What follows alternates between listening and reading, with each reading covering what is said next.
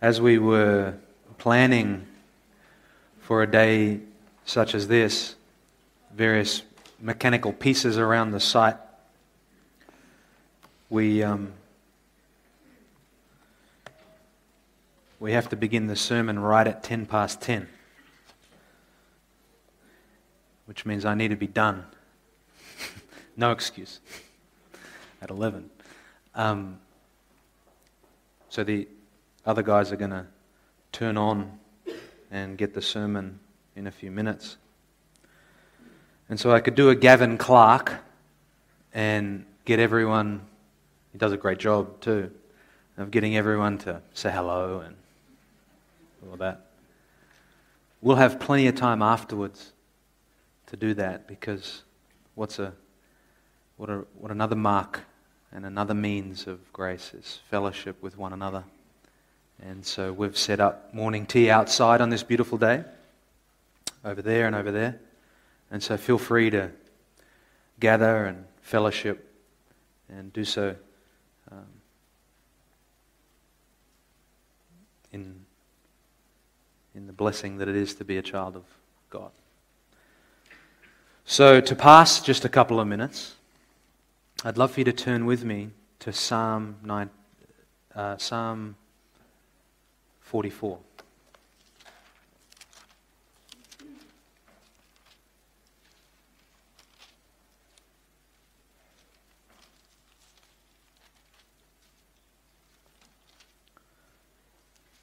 Psalm 44.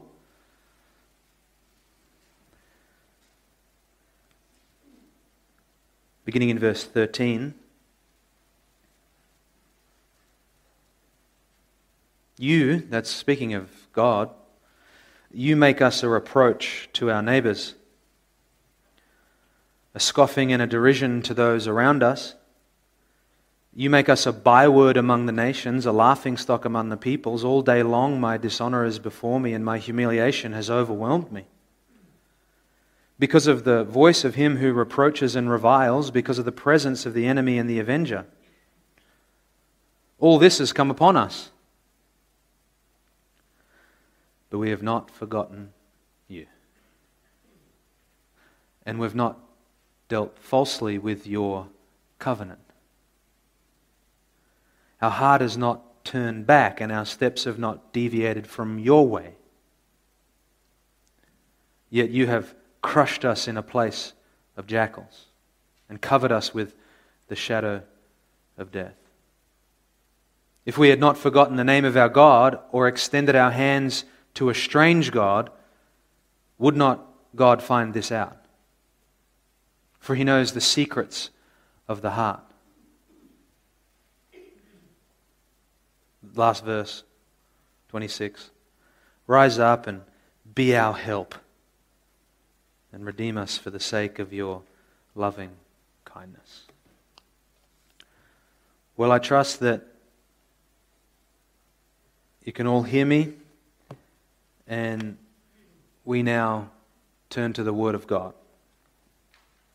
We come now to the very words of God, and there's something very special, something very unique about pausing from all the words of the world and sitting under the words of the one true and living God. In a world filled with deception and error, we really are blessed to be able to always turn to truth.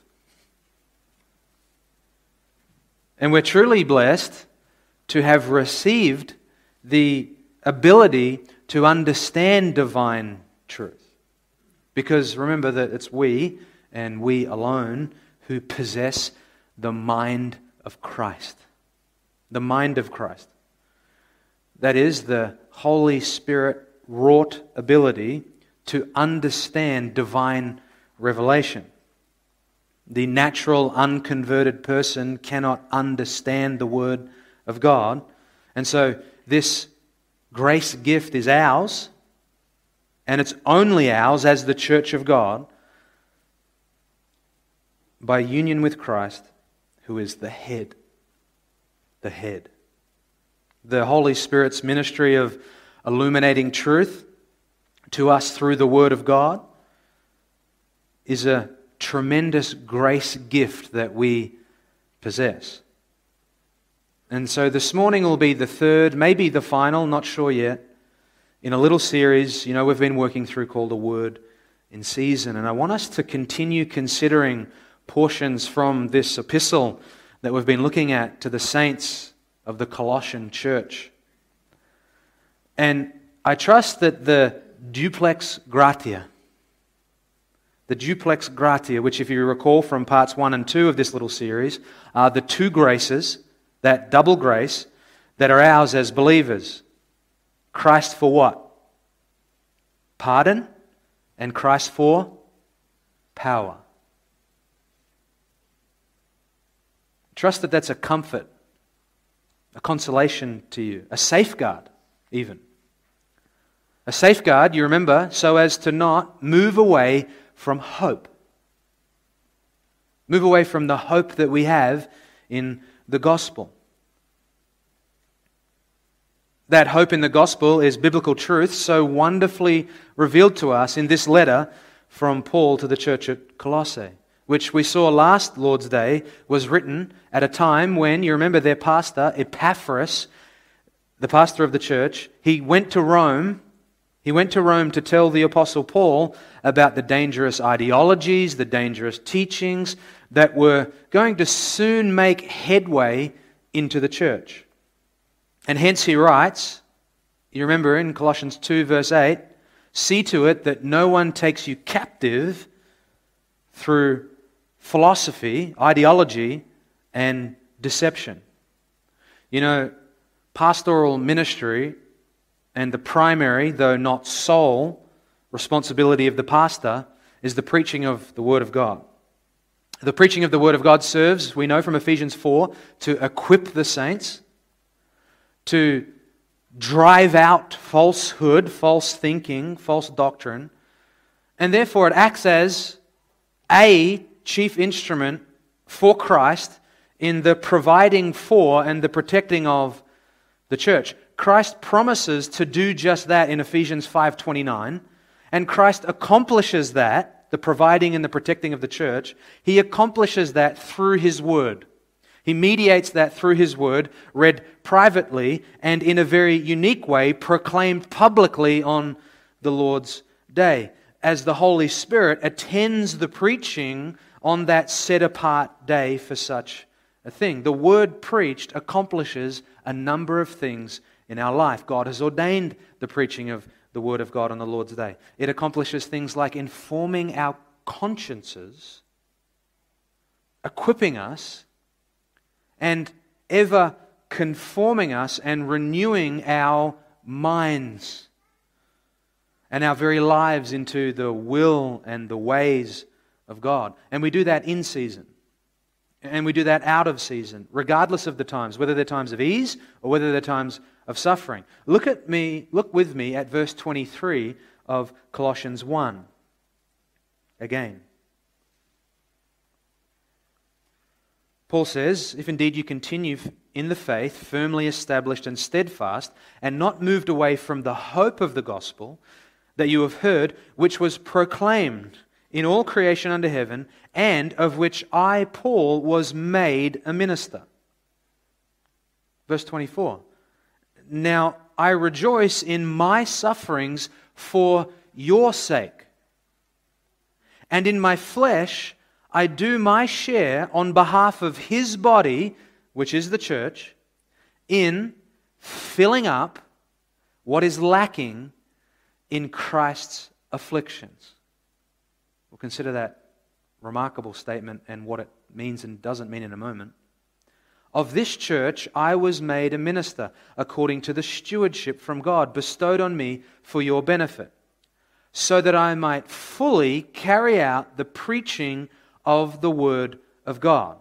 That is, the mystery which has been hidden from the past ages and generations, but has now been manifested to his saints to whom God willed to make known what is the riches of the glory of this mystery among the Gentiles, which is is what we've been considering the last two Sundays, which is Christ in you, the hope of glory. Verse 28 We proclaim him, Jesus, warning every man and teaching every man with all wisdom, so that we may present every man complete in Christ. For this purpose also I labor, striving according to his power, which mightily works within me. Christ is the Lord of the church. And he summons as Lord to himself ministers who serve as custodians of his flock. It is the role and responsibility of pastors to preach the word of God with sermons full of Christ, proclaiming him, admonishing and warning every person, teaching every person with all wisdom, so as to present every person complete in Christ. And we do so, as Paul wrote, on behalf of his body, on behalf of the church, making known the riches of Christ, Christ in you.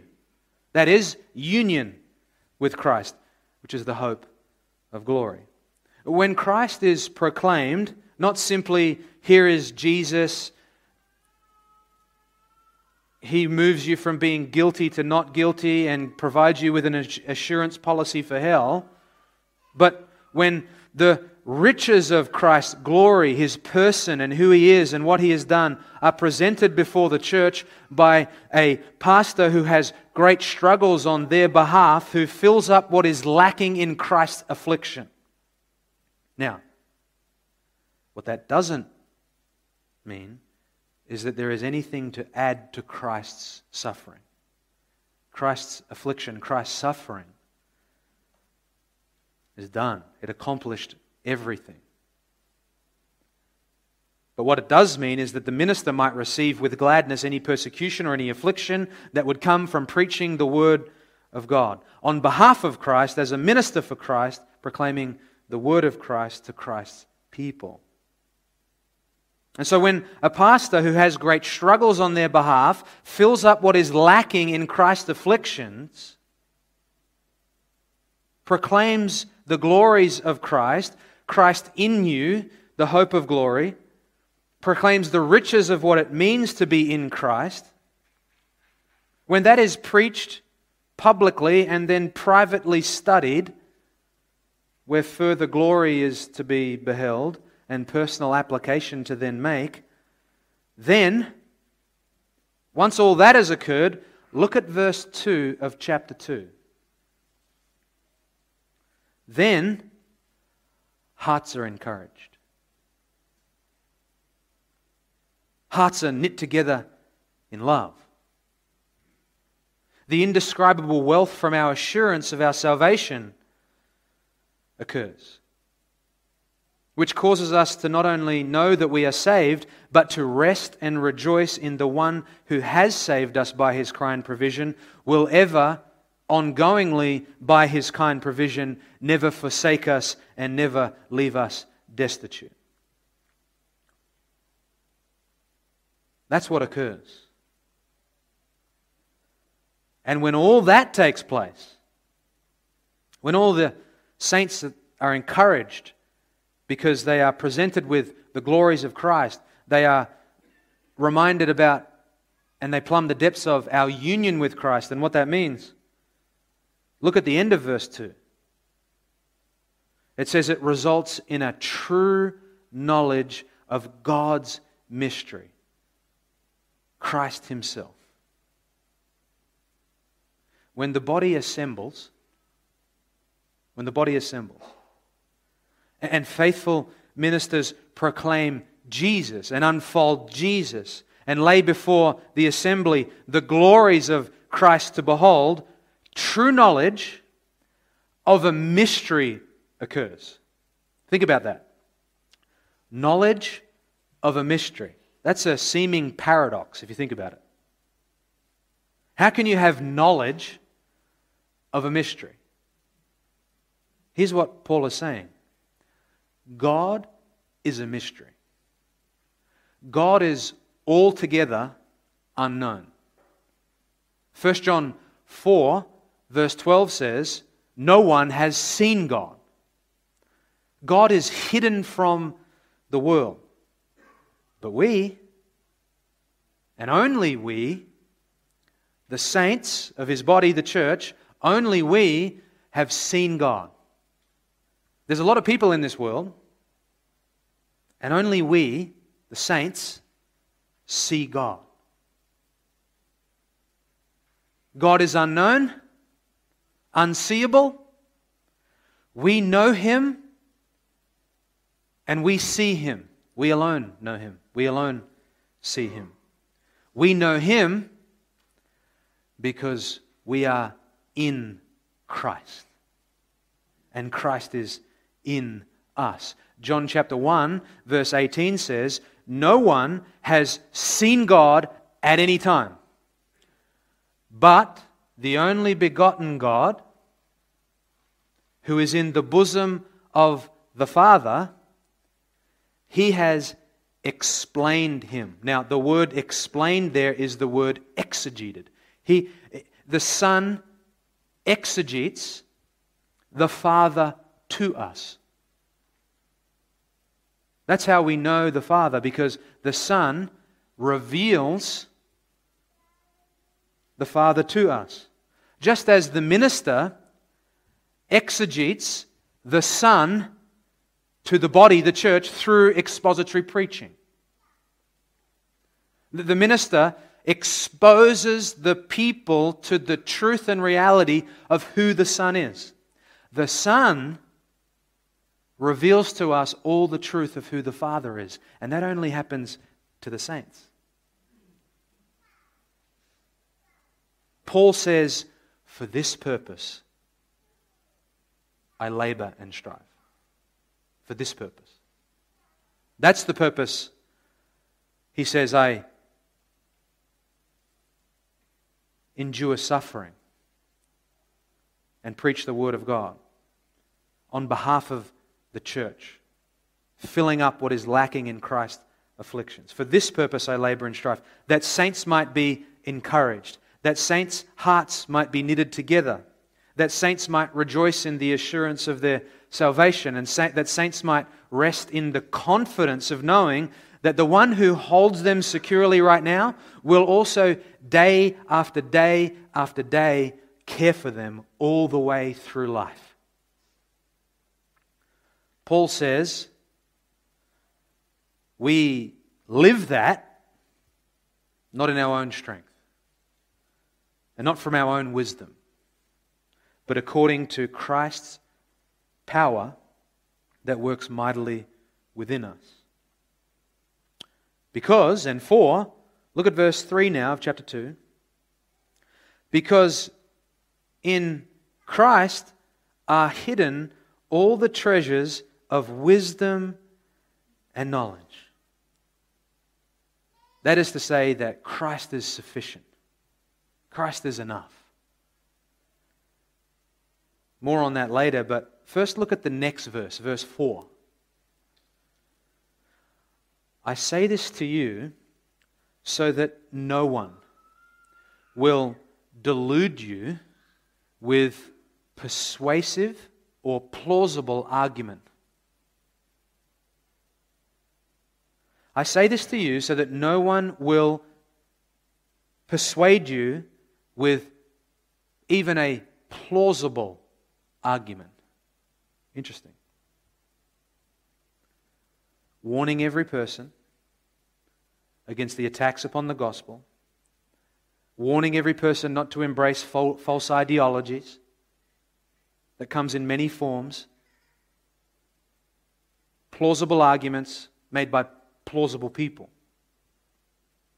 For the Colossians, it was, according to verse 18, look there of chapter 2.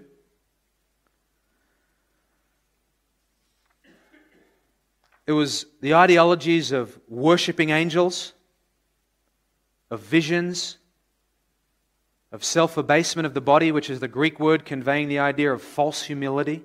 They come with such false piety, inflated egos. That was the context in Colossae.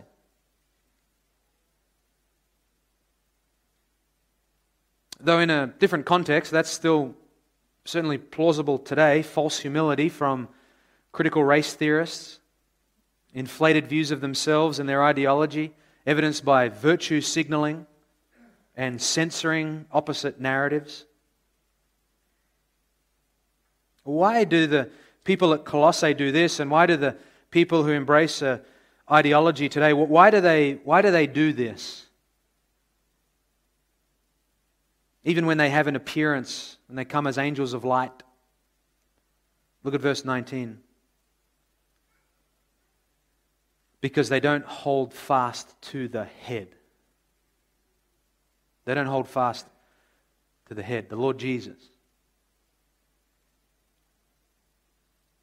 The head is Christ. Look at the rest of verse 19. From whom the entire body, that's you and I, being supplied and held together by the joints and ligaments, grows with a growth which is from God. If you don't hold fast to the head and hold fast to the body, you don't grow.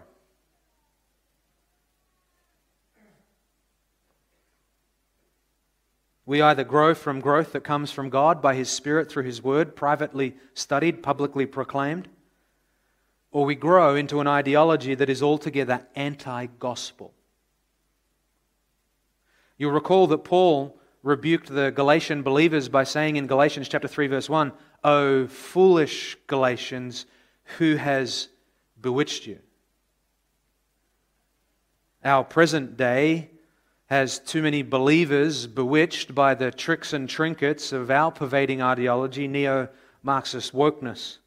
That's an ideological worldview that seeks to make a distinction with the purpose of division between controversial issues, things like Maori and non Maori. Dare I say it? The vaccinated and the unvaccinated. But God's word tells us ever so clearly something radically different. Look at verse 11 of chapter 3. Verse 11 speaks of a renewal. That's to be born again, to be regenerated, to receive saving grace, and enter into the faith. A renewal in which there is no distinction between Greek and Jew circumcised and uncircumcised, barbarian, Scythian, slave and free. But Christ is all and in all. This is how the Christian mind must think. This is what it looks like to have the mind of Christ. While the world's ideologies segregate and divide, in Christ we are all one. All one in Christ, we see that we are moved and motivated to look out for the interests of others, not just our own. In Christ, we marvel, don't we, that He put our interest above His own comfort when He was here on earth. And He suffered for us. John Piper brilliantly puts that together that Christ put our interests above his own earthly comfort and he suffered and died for us. May we never be found making comfort and ease our goal. May we be willing to suffer for the one who suffered for us, the one who made us one. He made us one by the blood of his cross. This world and its ideology, it just wants to further divide people on all sorts of things. Sadly, like I said, race and even vaccination status. Now, with ethnicities, yes, each ethnicity has a very rich culture to honor and to respect, but being in Christ supersedes all culture and all personal decisions regarding your health. the blood of Christ is thicker than any water, if you will. And the blood of Christ unites us together. And when we hold fast to the head, hold fast to the head, that is Jesus, we are each, as a collective body, moved to growth. We must hold fast to the head because from the head we are supplied and held together by the joints and ligaments, which is from God. We must reject even the most plausible arguments. And instead, we must plumb the depths of our union with Christ. And how that union with Christ includes, in a very real way, our union with one another. When you read other literature, it'll drive you to an individualistic existence. But when you read the pages of Scripture, it speaks about community and corporate. And so we grow in wisdom corporately. We grow in the grace of God corporately.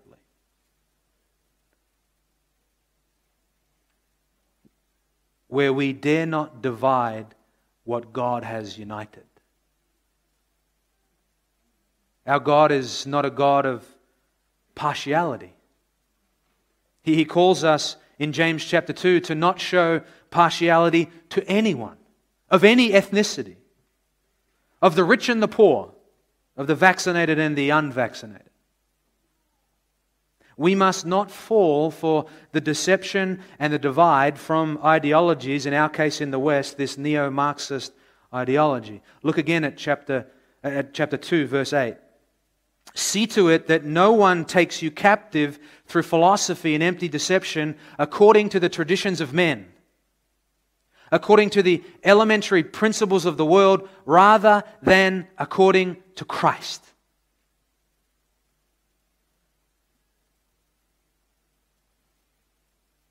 And so instead, what must the saints do?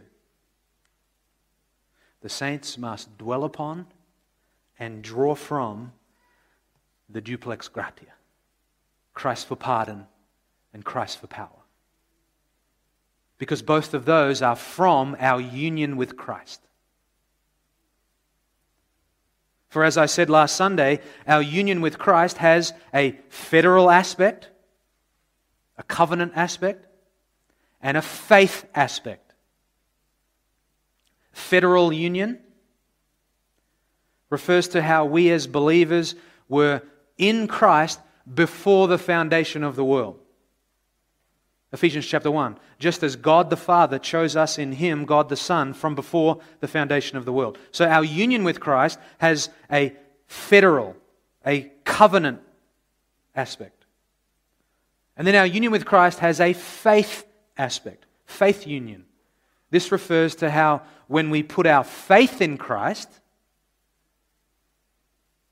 and anyone who puts their faith in Christ evidences that they have received the new birth, because you'll always remember, and I know you'll never forget, that we are born again and then we believe. We do not believe and are then born again. Regeneration precedes faith. And so when we put our faith in Christ, evidencing that we've received the new birth, we are then actually placed into all the fullness of our union with Christ. And so our union with Christ commenced in eternity past. It was made ours in full actuality at conversion and is ours for all of eternity. And we considered the aspects of what it means to have union with Christ last Lord's Day. In that since we are united to Christ, then we are united to Him and share with Him all the points of activity on our behalf, as Sinclair Ferguson so wonderfully stated. We share in His death.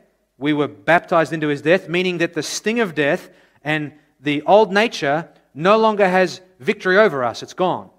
We share in His resurrection, His perfect life, and resurrection power are ours, meaning that we then have a righteousness that comes from his perfect life.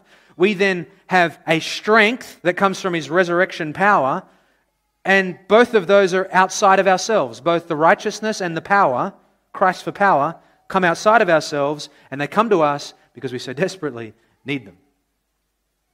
We share in his ascension in that since he was raised to the heavens, we have access to all the spiritual blessings in the heavenly places. All the riches of heavens are ours. And if you missed all that from last Sunday, you can pick that up online. Our union with Christ is an astonishing truth. In his book entitled A Man in Christ, James Stewart wrote this quote, Union with Christ, rather than justification or election or even eschatology, or indeed any of the other great apostolic themes, is the real clue to an understanding of Paul's thought and Paul's experience. It's been well and often said that once you see union with Christ, you'll see it almost everywhere in the pages of the New Testament. Swiss reformer and faithful pastor John Calvin called union with Christ that doctrinal truth of, quote, the highest degree of importance. What I want us to consider this morning is what our spiritual union with Christ looks like here on earth. That is, what is the practical application of our union with Christ? And so, with that in mind, let's look once again at Colossians chapter 3, as we have been over the last few Sundays, and see how our union with Christ brings about two vital things that we need to be continually present and even ever increasing in our life amidst this rapidly changing world. Number one, we need to be dwelling upon the truths of union with Christ because it causes our hearts to be filled with the person of Christ. Not just the benefits we receive from Him, like the forgiveness of sins and the like, but the person of Christ. And number two, the overflow of plumbing the depths of our union with Christ causes our lives here on earth to be lived with the very marks of heaven. Look again at verse 1. Therefore, since you have been raised up with Christ, keep seeking the things above, where Christ is, seated at the right hand of God. Verse 1 is describing our resurrection with Christ. When we were united to Christ by faith and laid hold of Christ, we laid aside our old self, our old loves. Our affections were radically altered. The Apostle Paul said that we move from loving the things we once hated to hating the things we once loved. We've moved to another frame of reference when we've been raised up with Christ. To be raised up means we died. We've been raised up.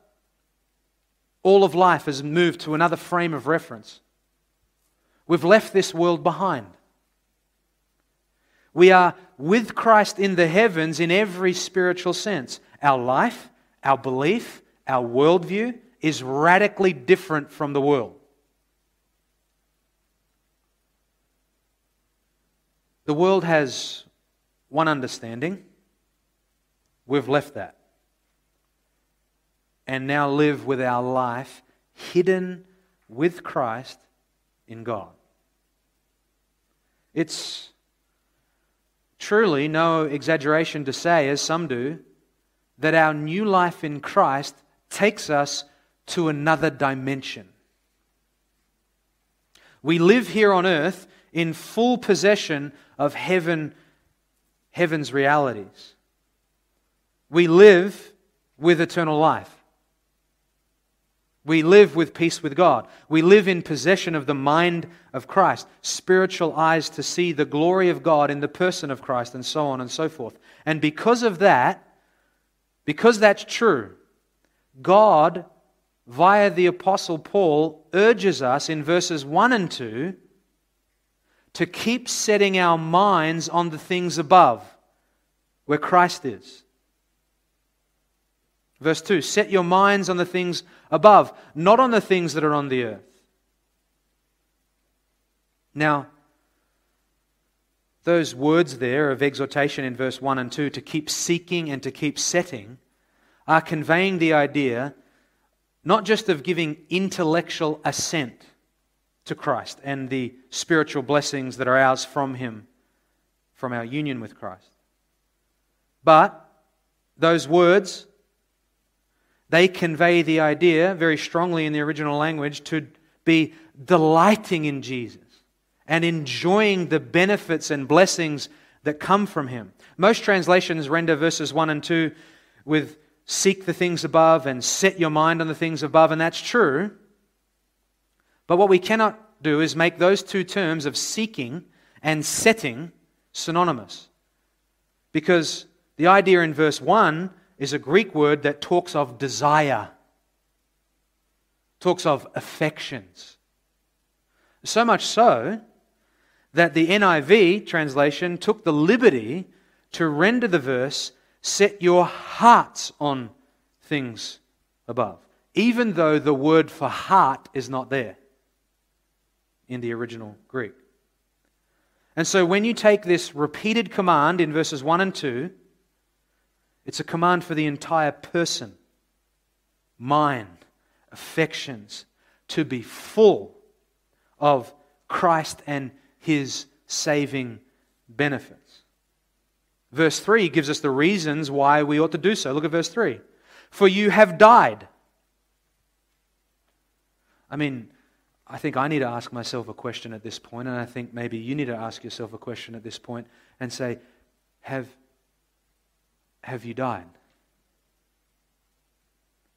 Now, the danger of a question like that is for the believer, you have died. You've gone. The old nature is gone. You can't say to a dead person, keep dying. They're gone. So when I ask myself that question, have I died? I don't say, um, I say yes. I have died. And my life that I now live by faith, having been raised up with Christ, my life I now live is hidden with Christ in God. That is just an, an, an astonishing verse. Our life is hidden with Christ in God. If we have died, then there is no turning back. Meaning that you recall from last Sunday, because our life is hidden with Christ in God and we have died, then we are safe and secure safe and secure now, awaiting our glorification. It means that, and it also means the idea that the world cannot understand our life. It cannot understand why we think what we think, what we do, what we do, what, what we hold fast to, the hope that we have, the abiding joy that we possess, the peace that we exhibit the transforming glory that we behold, they, they have no clue. I want you to see what Paul is doing here. Here, in these first three verses.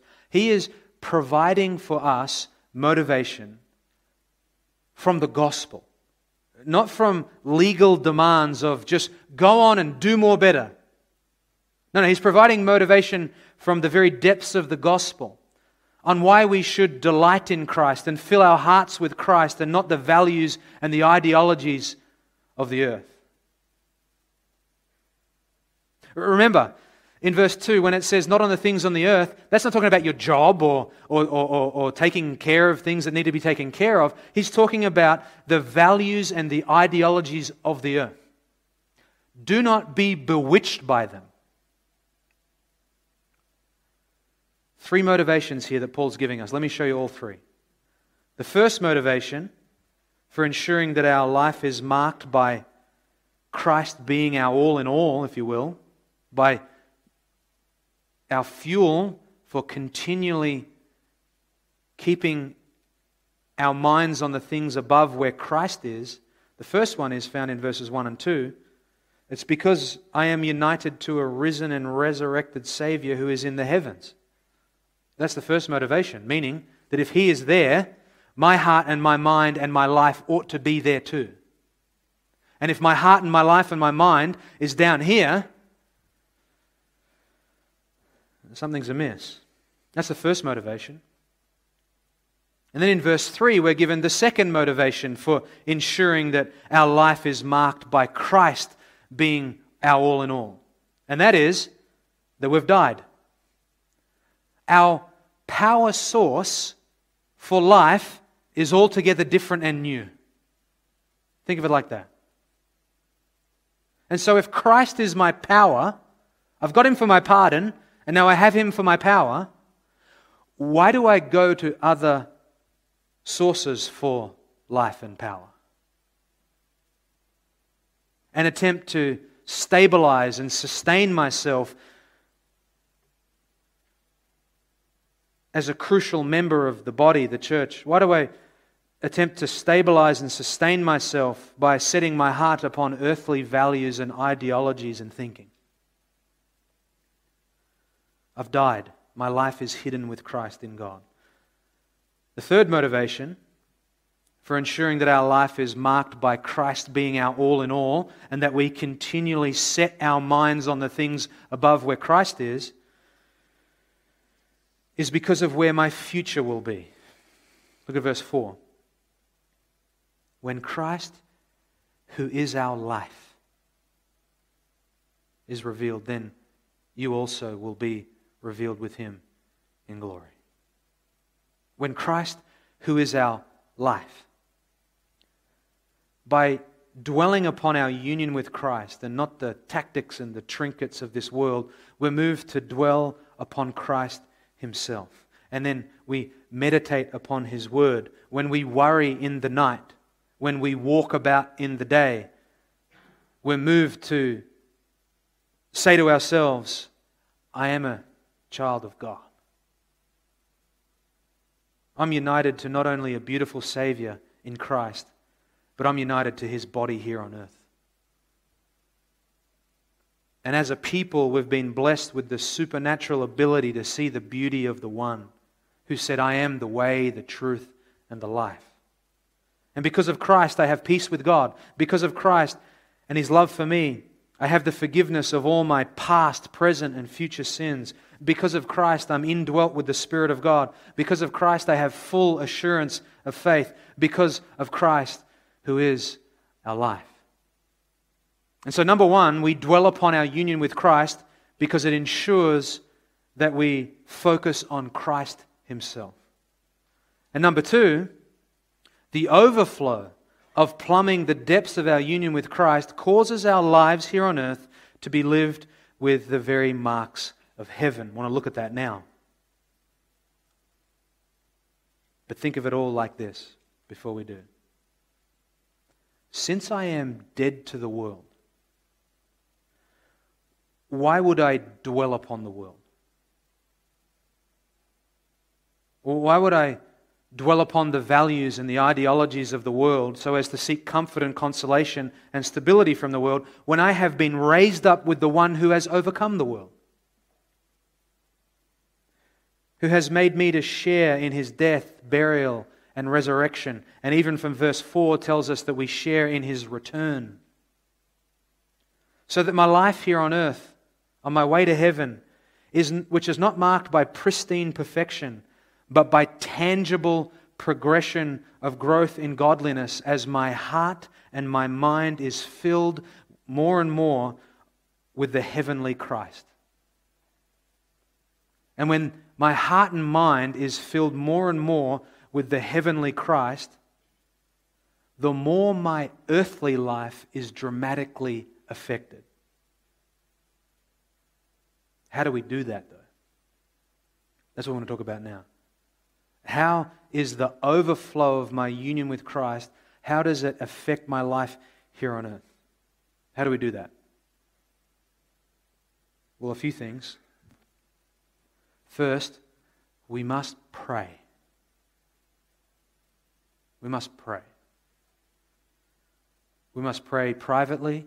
We must pray with our families. We must pray corporately as a church. We must pray. Look at verse 9 of chapter 1 with me.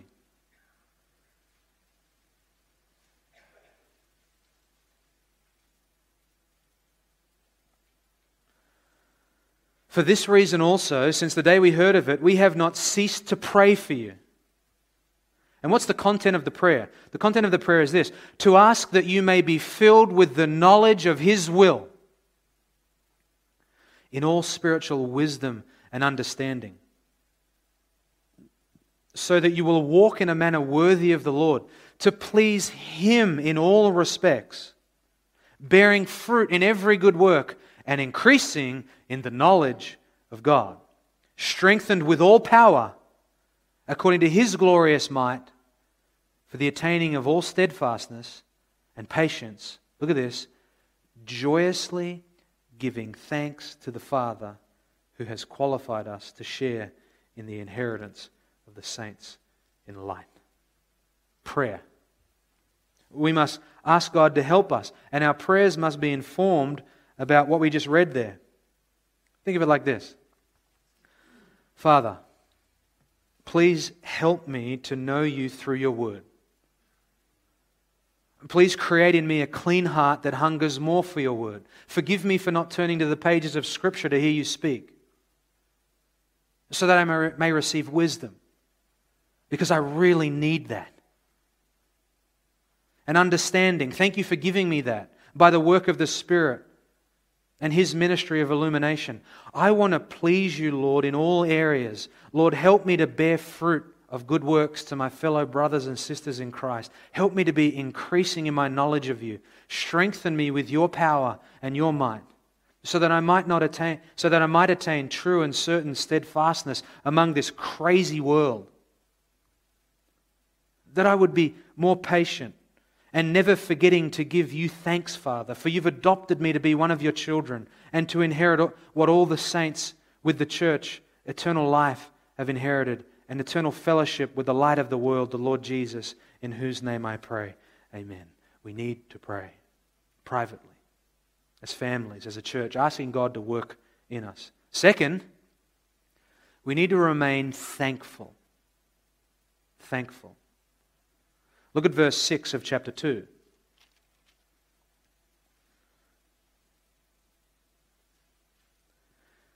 Therefore, as you have received Christ Jesus the Lord, so walk in him, having been firmly rooted and now being built up in him and established in your faith, just as you were instructed, and overflowing with gratitude. Look at verse 17 of chapter 3.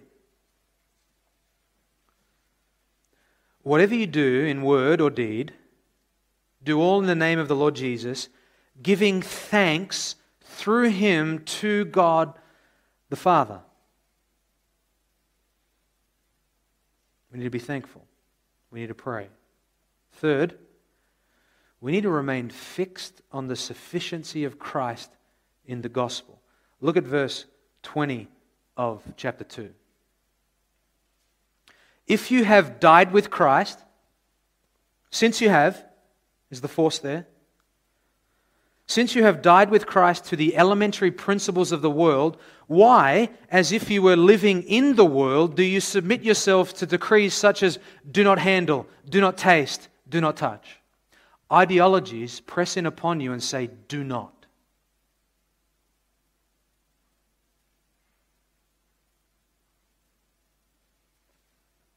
In Colossae, there was great risk that if people were not filling their minds and hearts with Christ and remaining prayerful and thankful, because the prayers and the gratitude is fueled by union with Christ, dwelling upon Christ. It's not the other way around. There was great risk if people weren't filling their minds with Christ and praying and being thankful, then they would be duped into, deceived into a way of thinking that was anti Christian and anti gospel, and be bound up wrongly in their own conscience, and then found to be trying to bind the consciences of others in the assembly. We need to be very, very mindful of that exact kind of thing as the world presses in on us at the moment. And decrees do not, do not, do not.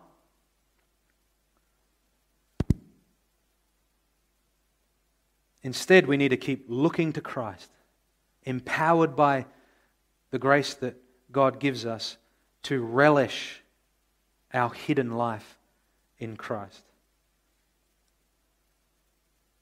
And live in light of the truths of Colossians 3 1 to 4 that we've been united to a risen Savior King who's in the heavens. And because we've died and our power source for life is altogether different and new, and because our future is, is certain in eternal glory, therefore, verse 5, here it is. Therefore, consider your bodies as dead to immorality, impurity, passion evil desire, greed, which amounts to idolatry. Verse 8.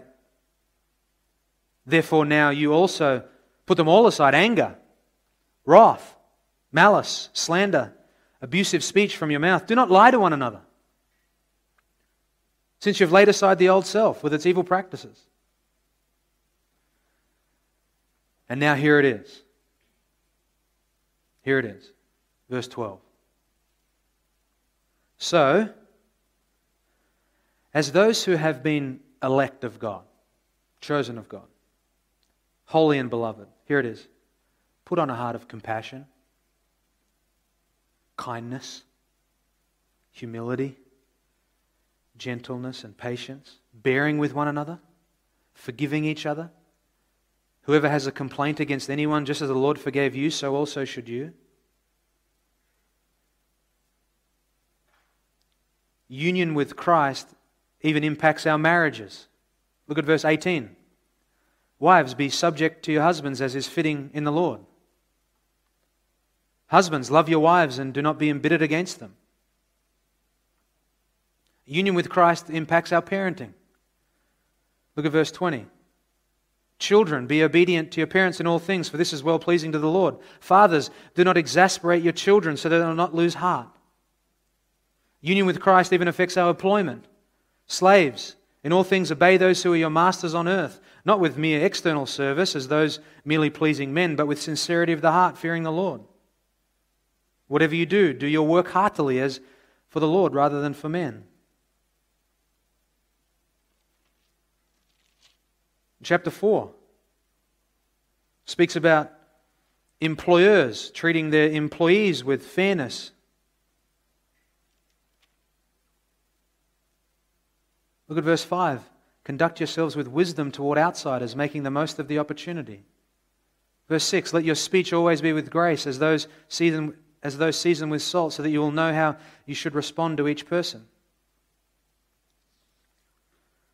Verse 18 I, Paul, write this greeting with my own hand. Remember my imprisonment. Grace be with you. All of that that we just considered, all of that occurs when we are praying with an overflow of gratitude, when we are rejecting the world's mandated decrees that are and treating them as though they are the gospel.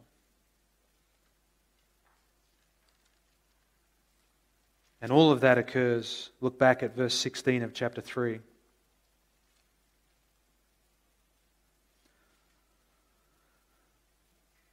If the goal is to be continually seeking the things above,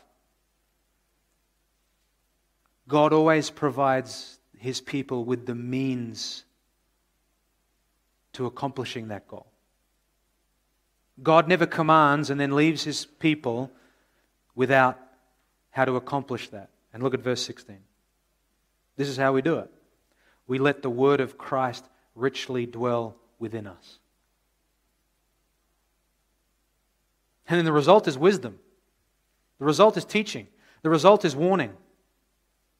The result is singing to one another psalms and hymns and spiritual songs, singing with thankfulness in our hearts to God. The result is that whatever we do, we'll then do all in the name of our Lord Jesus, giving thanks through him to God the Father. Our God is for us. The Father's love is a strong and mighty fortress. No love is greater. Who can stand against us if our God is for us? Let's pray.